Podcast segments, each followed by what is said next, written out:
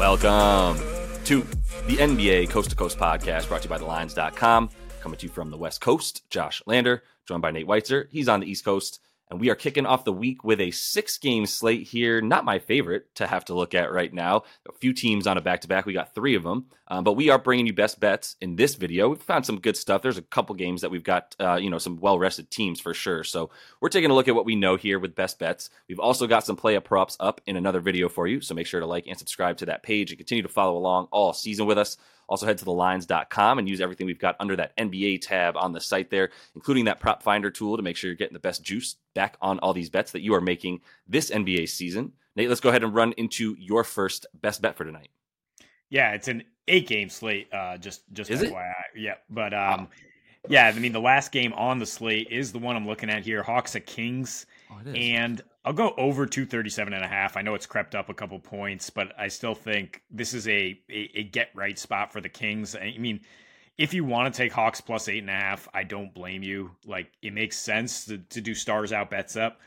With Trae Young out here, like Dejounte will just will just take over that number one facilitating role. They'll, they'll they should be fine here. The Kings haven't covered against anybody, but it's the extended rest that worries me in that sense uh, that the Kings haven't played since last Thursday. They're 3 and 0 on 3 days rest this season. Those games have been incredibly high scoring. Um, they've they've scored about 123. They've gotten about 28 free throw attempts. They've allowed about 28 free throw attempts. So obviously trending over. When they do win, like you expect them to win this game, it's just it's just a question on the spread, which is why we're like, no, Hawks worst team in the league against the spread. Like we're not, we don't want to mess with that necessarily. But when the Kings win, they score 126 versus 108 in losses, and you can almost mark it like clockwork when they're on a rest uh, when they're on short rest, right? That they're going to score like 99. I mean, some of that's the matchup. They play the Clippers, they play the Pelicans. Their offense gets shut down, but at extended rest at home, uh, this is this is certainly going to trend over when you look at the numbers. I mean, they're 14 and six to the over at home, eight and four uh, against the East. Both of those about seven points per game over the assigned total. Hawks on the road lately, like have been a little lower scoring for sure. Um, and I don't know how much of that's the matchup, right? Like Miami, Orlando, etc. They, they've played four against the Western Conference this season, and they've averaged 128 a game in those in those three and one to the over. Uh, they had some faster matchups against Indy and Washington. Those obviously cruised over. Now, without Trae, that is a concern for sure. But like I said, like I trust Dejounte to just do what he used to do with the Spurs. Like he's averaged a solid 25 and 10 without Trae in three games this season. Uh, they were on pace certainly to, to to even beat Philly without Trae. They led 68-62 at half uh, in their second game without him this year. That was no Jalen Johnson. So they're two and one without him now after pulling out the win at Miami. Like they can be competitive here. Bogdanovich can come off the bench hot, provide more points than you might expect. And and just like lastly, looking at this last matchup, um, the the Hawks just were shut down in the second half, which is really strange. At home, the only 39 points in that second half. Kings play better defense on the road. Like I, I just don't expect them to to have that same kind of sustained defense. I, I expect it to be a more of an up and down game uh, with with Jalen Johnson getting going in transition. That was only Jalen's second game back from injury, by the way, when when the Hawks lost by seven at home. Uh, so I, I think you know we, we just plug in Dejounte into the the facilitating Trae role and and expect the Hawks to come along for the ride. Yeah, I do. I, I, definitely do. I mean, the Kings, of as we've said, haven't had trouble necessarily scoring the ball, especially at home. So this does trend over. I, am uh, pretty confident this would be what like 242 at least if Trae was playing right. And I don't think we think there's necessarily a four point um, you know re- retraction here for this game just because Trae's missing with the way that both these teams play. They they both give give up a lot everywhere. You know whether it's two point field goals, three point field goals, especially the threes. Probably going to see a lot of those rain down. Both of them in the top eight uh, in terms of the amount that they make per game. The Hawks are just giving up a huge percentage and sometimes you say like, oh, there's variance from three, so maybe it's an unlucky three point percentage against when when it's really high and you expect it to regress to the mean. But how many games do we need to watch the Hawks allow 40% from three for the other team before we're like, oh, okay, they're just not going to guard the three point line. Got it. And and Trae being out does increase the defense a bit, I suppose, but I'm still not like like thinking that there's going to be incredible perimeter defense being played just because we'll see a bit more Dejounte, we'll see more Bogdan, not exactly a wing defender. Saddiq Bey is just three and three guy. I don't think there's any D in there, so I'm not really going to call him Saddiq Bey three and D. Right. So I, am with all of that for you. I, I, do like the the Hawks to cover because I'm so down on this Kings team right now. Um, but let's not just use o- what's happened, you know, recently as the only reason to just keep fading the Kings. It could be very much so like a get right game that I don't think they'll necessarily use as like this is the measuring stick because we beat a Hawks team without Trae Young, but it is one that you can use to move forward, propel yourself since they're so well rested. So I'm going to go to Boston and Dallas in Dallas and talk about under 239 and a half. Um, Boston has been going on, under on the road a bit lately. Um, they definitely have a few overs. Um, but that is obviously where they score fewer points is on the road, not compared to the 120 uh, plus that they put up in the Garden. Um, and yeah, they're on a back to back, and they haven't necessarily. They're basically even in terms of uh, going over under there when they're on playing on a back to back. If you, especially with this number here, where it's at, it's 239 and a half. Um, and and I think that's a bit high for a Dallas team that's also been going under more frequently than you might think at home as of late, even with Luka in the lineup. Like the points per game for this team has has, has dwindled um, when you see like 108, 118, um, not quite at the like 122 to 124 mark that they were putting up in the first half of the season when they were also playing a bit faster. Um, yeah, with with Luka back and the way that this teams these teams kind of match up, I don't like they they do want to get out and run a bit in terms of the fast break, but that hasn't necessarily been the case at home for Boston or for uh, for Dallas, like I said. And Boston's um, getting back in transition incredibly well and, and, playing pretty good defense on the road as well. Pretty much the same, to be honest, whether they're they're at home or not. But they're just scoring way more at home and beating teams by double digits there, uh, despite the recent loss, obviously. But I, I think there's not going to be much in the paint, so it's just going to come back to three point variance with these teams. And I, I, don't love betting on them like that, but with with Boston having to make that trip and, and go to Dallas like that with with no rest, I do think that the the three point legs are you know being a little bit more tired is something that you can bank on for them. Dallas will definitely, I think, slowed this game down with Luka back, uh, not necessarily wanting to get into a, a, back and forth with the the Celtics, who just you know have the wings to to outwing them, if you will, uh, out athletic them all the way down the floor. Dallas is not their their um, fast break defense is terrible, and that's why I think they just can't afford to like have it get up and down because they just don't get back on defense, and they don't have the the bodies and the bigs necessarily to get back on defense. Um, Dante Exum being out is also something that that makes me go, okay, yeah, continue to be slower when he's there in there in the second unit. He's the guy pushing the pace and keeping those numbers high for them on the offensive rating. Um, and and like I said, the pace with the second unit when he's been controlling that for roughly you know anywhere from 19 to 22 minutes per game, and we're not going to get that from him if he's doubtful. Like I'm going to believe that as a he's not playing tonight. So uh, the way that like Dallas is going to push things to the corners and actually defends above the break a bit better, that's where a bit more of the strength of their defense is, believe it or not, because they do hide Kyrie uh, a little bit and they have Luka down low, um, where they like I said they're pushing things to the corners a bit more. Take, teams are taking a ton of that against them. Boston not necessarily going to keep is going to keep things above the break. Uh, that is where Tatum and company are shooting their threes more than any other team, uh, more so than and, and neither of these teams have necessarily done a great job of getting to the rack. Even though you know we've seen Boston shoot so well lately, like I I don't know, I would hope Tatum's going to drive. Like I guess as the Boston fan, like how do you see Boston reacting to this this Dallas defense? Yeah, they did a great job. I mean, the last trip to to Dallas a year ago. I mean, Tatum absolutely dominated the game, triple double, and then the other guys kind of lined up. Derrick White, uh, et cetera, lined up and and held Luka in check. I mean, they didn't have Kyrie as a secondary option there, but that game obviously went way under because they held Dallas to just 95 on the road. Boston in the back-to-back situation you mentioned, yeah, we don't we don't know what's going to happen with them. Like, there's been some crazy like they just absolutely smoke the Kings on a back to back on the road. Um, you know, they they do score a lot against Toronto, but then lately, like shutting down Indiana under, and then of course the Bucks back to back where they went way under. So there is a lot of variance here, like you're saying with the threes. Uh, so I think there's a lot of wiggle room to get under 240.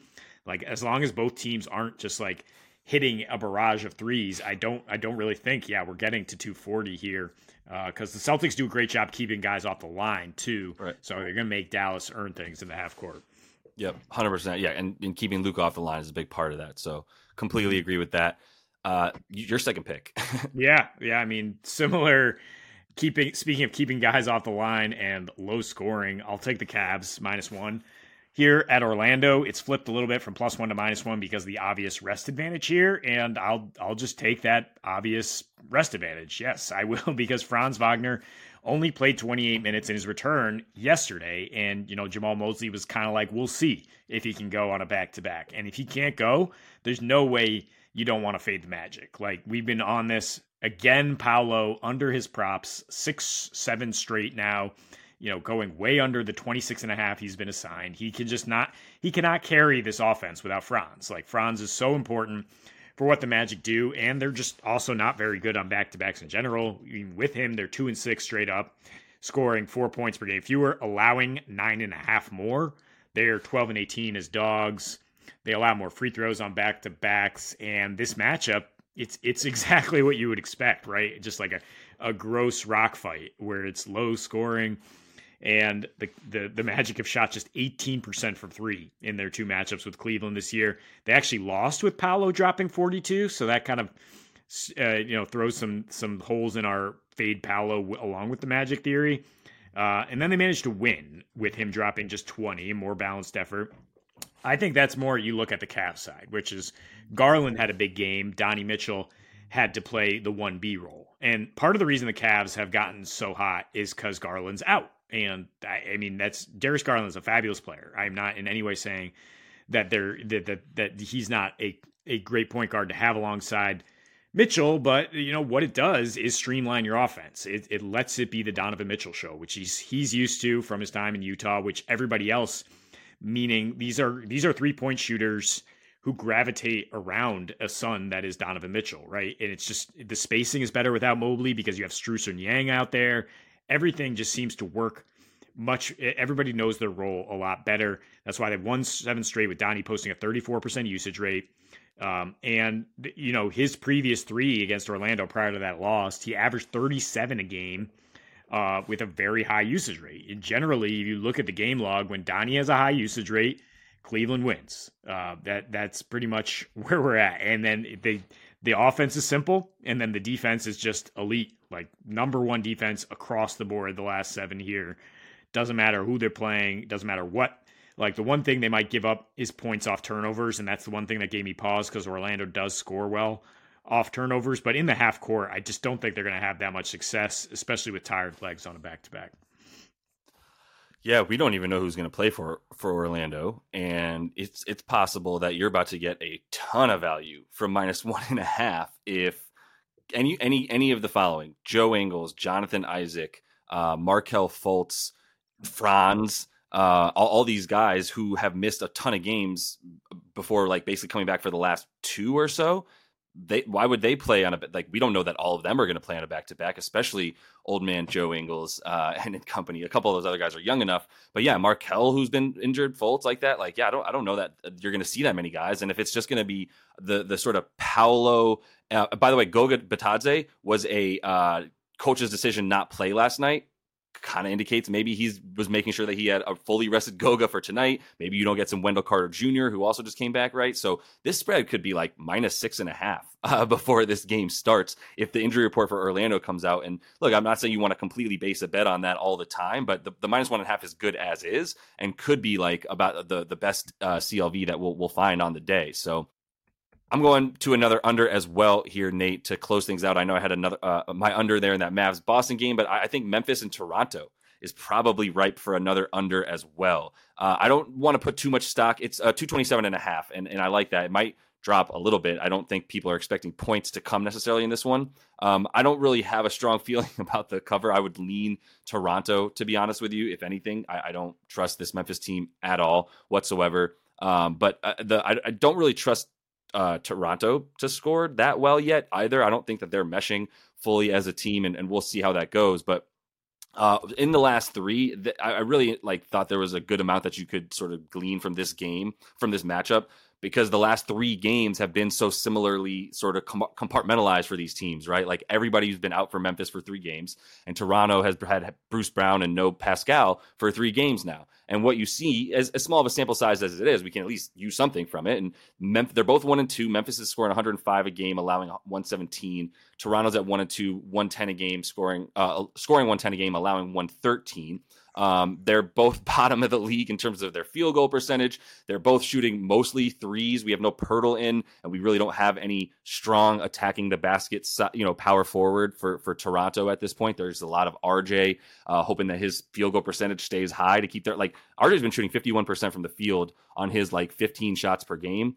I, I, mean, come on, man. I'm a Knicks fan, and I'm going to tell you right now that is not going to be the, the norm for RJ is for him to shoot that well. He's getting nine free throws a game and only making four and a half of them, which is also weird. He's better than that, but uh, he's also not a nine free throw attempt a, game guy. But he is the Pascal now. He's the guy who's like banging bodies, trying to get the, sort of like you know little six footer off the glass that that Pascal does every time he goes towards the rim using the backboards. Uh, that's been RJ's mo as well. Uh, is like I said, attacking a bit more, which is wild.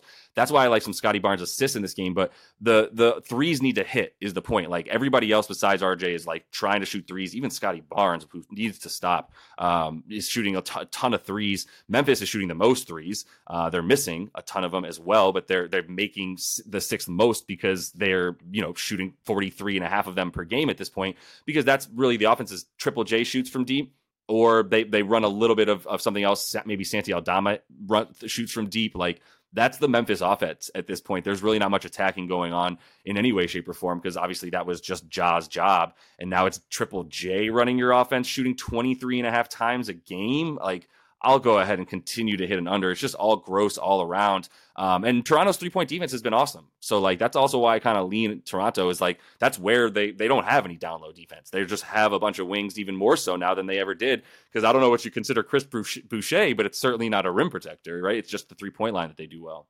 Yeah, I mean he's a good matchup for Triple J, and I, I, mean he might see a little bit more run here because I, I know you're scared to take the uh, the under on Triple J because of the volume shooting, but yeah, I, I don't see him having a lot of success against the Raptors, who kind of been, been bullied because they let Siakam and Precious Achiuwa go in these trades, and now they have this void at power forward, and they've been bullied by some stronger guys. But like Triple J is not that; he's a finesse guy who you can put like a Boucher on, and yeah, he's he's only five for seventeen from deep his last three against the Raptors, not really having great offensive output. So definitely a correlation with him not being hot and the Grizzlies yeah. having another terrible offensive game because they don't they don't have much else. Nate, let's go ahead and get right into your first NBA player prop for tonight. First time we'll see Victor Wembanyama face Joel Embiid. It should be interesting. I'll take Wemby to stay hot over 21 and a half points. And the juice is really appealing. Uh, plus 115 for him to hit two threes, something he's done in eight of his last 10 games. And while his minutes have been limited, he has at least a 32% usage rate in all 10 of those games the last two over 40% uh, in three of his last four, in fact, and he's averaging 26 points in just 25 minutes per game in those spots. I mean, obviously, a very talented offensive player, a, a guy with guard skills who's going to be able to pull Embiid way away from the basket if if the Sixers want to guard him with Embiid. Like we've seen them kind of rest Embiid on a corner shooter at time. Maybe he's at, on Sochan at points. But like the the point is here, like Wemby's not you know you don't have to worry about him trying to score down low as a traditional post player against Embiid, who's very good limiting uh, field goal percentage close to the rim. Like he's gonna he's gonna be able to get his from the perimeter, and that makes you feel better about the threes too. I think. I I mean he has 20 plus in seven of his last eight since they kind of shifted him to center here. Played less Zach Collins. Um, he's starting to find a rhythm here in the NBA game, starting to shoot better from three. Like in his last 10, he's 34%. His last four, he's 37% from three. He's dropped 27 against good teams. I mean, there's a caveat for each of them. I mean, 27 against the Bucks when the Bucks are on a back to back. Celtics also 27, but they they rested Porzingis. But look, Joel Embiid will rest when he's on the floor. Like that, that's what he does. He's just like, look, this is not a very challenging matchup for me on the other end. Like we're 14 point favorites at home here. Sixers are going to be able to win the game whether I shut down Wemby or not. Like I could see him just having a good time, shaking his hand afterwards. Like, good job, young buck. You got your 25 in, in a pointless, uh, in another loss for you guys. But um, yeah, I, I trust him to bring it in this matchup for you know, uh, whatever whatever reason that probably on top of that, the fact that he respects Embiid and wants to show out against him. Yeah, whatever his motivation might be. I, I, mean, he just wants to shoot, honestly, when he's on the floor. So I love the volume, right? For as much as anything. Like, I'm not saying he doesn't do other stuff, but it's it's a big part of like his. He's become more efficient. Let's put it that way. He's been shooting this much all season, and I think we both are are on of the mindset that he's he's putting it a bit more together than he has, but he's still just going to keep shooting because this team doesn't have a purpose, right? There's no end goal this season other than like just pro- progress, progress, progress. And the one dude that's going to for sure be here for a while is Wemby. So they're going to make sure he does progress uh, while staying healthy, which is why the minutes stay a little bit low. But like we were talking about, the volume's there, so don't don't worry about it. It's the usage rate that's just as important as long as he's getting the 25 or so minutes. So um, let's go to the Kings and Hawks game where you like an over at 237 and a half, and, and I don't disagree by any means. Um, and so I'm going to take an over for a, a Hawks player who is De- uh, DeJounte Murray. 31 and a half points and assists. I'm going to combine that. It's a better number there on BetMGM, but it's minus 130 if you want to take the juice, which I'm down for. Uh, so I'm going to take that for a full unit. And, you know, we, we were talking about this beforehand.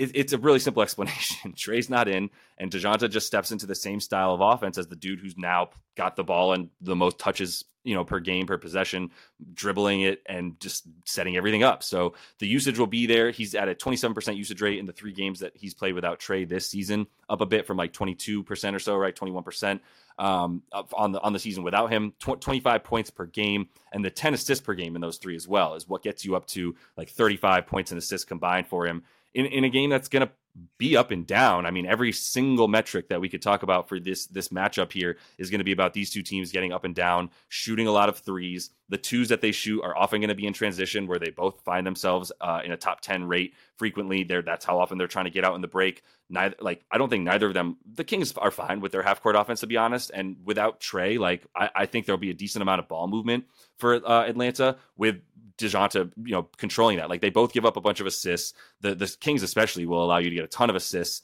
uh, as they've done all season long. Eighth most assists to point guards, uh, eighth most assists overall, and in their last seven, uh, a bit more than that, even as they're two and five, and just playing like no defense at home. Just uh, like anybody, everybody is getting points against this team. So there's still a ton of guys that DeJounte's going to have open in the corners where Sacramento is also very vulnerable. Uh, guys can get corner threes against them. So look for maybe some Saddiq Bey props as well to be the recipient of DeJounte's drive and kicks and stuff like that. Um, but I think, yeah, the, the, the double digit assists is a nice bet there for him. And I'd even maybe consider a little double double for for Murray, who's you know his his assist prop is is basically at eight and a half. So you might get a little bit of a bump there, maybe like plus one fifty, plus one sixty on these books for uh, for him to get the double double. Yeah, by the numbers, it certainly makes sense. The Kings in their last six are giving up the highest field goal percentage, the second most assists, 31 assists per game, giving up 124 a game, and and that's just the last six at home. I, I think I said, um, which where where they yeah. they don't worry as much about shutting down or playing good defense because they score more and they're on extended rest here, which is why we like the over. And if it's going to be over, we're going to need Dejounte to step into that role, show what he can do. Um, you know, whether he wants to be traded or not, like the the league's going to be watching to see. All right, what does Dejounte do when he's not? Playing off ball all the time with Trae Young in this awkward fit. Like, is he still the same guy that was a triple double machine when he led the Spurs? So mm-hmm. we'll see. So Celtics on a back to back here. I'll take Porzingis at a bit of a deflated number because of the back to back situation. I believe. Um, obviously, if he doesn't play, you'll get your stake back. But he's his props are up. No, no other Celtics really are. So 25 and a half points and rebounds seems low after he dropped 32 in Houston last night. Played 33 minutes, and we haven't really seen him much on back to backs this season. He got injured quickly when he played uh, a back to back against the Pacers. He had 17 and 8 in a gross game at Charlotte way early in the season. He had 21 and 7 in just 28 minutes against Toronto. So, I mean, he might only be around the 30 minute mark here, but probably going to be pretty productive and probably going to want to play in this game. It's his second opportunity at revenge against Dallas. He had 24 9 in 30 minutes of a blowout win, actually, with the Washington Wizards last season when he got his opportunity to play against Dallas, the team that never really used him, told him to sit in the corner while Luka operated. Now he is very much involved in a fantastic five out offense where he doesn't even need high usage to get his points. Um, as we saw the last couple games where he came out on fire against Joker, very low usage, still scored a bunch. And then against Houston, same deal basically. He's now averaging 23 and a half and eight rebounds uh, on 54 40 shooting in 10 against the Western Conference this season Dallas allows the sixth most points, fourth most threes, and fourth most rebounds to centers. And I mean, if the Celtics do play him on a back to back here, they know at least that they have two days off before hosting Miami on Thursday. So, not a situation where you have to worry that much about running him into the ground because his health is a big concern. Um, but so far, they've, they've done a great job managing Porzingis.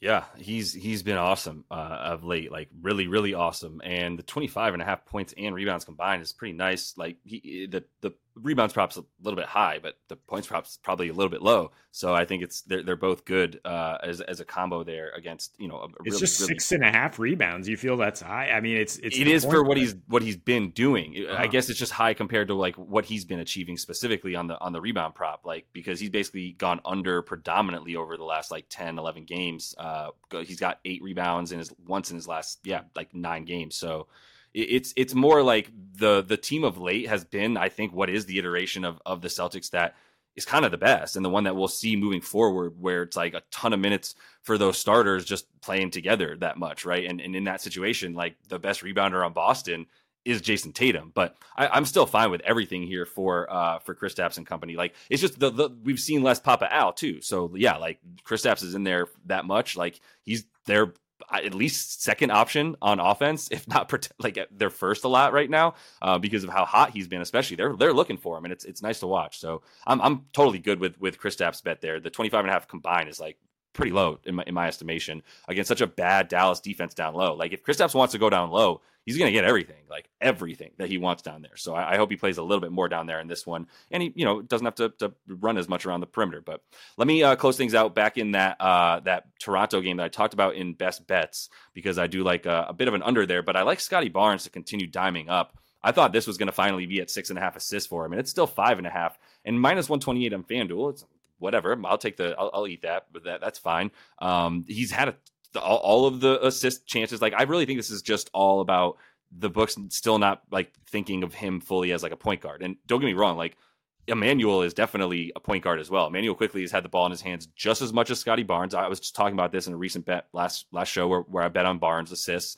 and those were at four and a half, which was wonderful. and it was against a Knicks team who's much better at limiting assists uh, than this Memphis team, right? And so the the Memphis team that we're going to see has been giving up plenty of assists. Uh, the fourth most last three games in the league, the sixth most to point guards whatever you want to call Scottie. Like I said, he's not a small forward. Like he's playing up around the rim. He's not getting paint touches nearly as much as he was. His rebound chances are down. His potential assists are up. Everything is a lot more of like Scottie's got the ball in his hands on the perimeter and he's playing in that like facilitator role, right? So that's that's what I don't think has been accounted for. Now, it, Immanuel Quickley is at the same prop.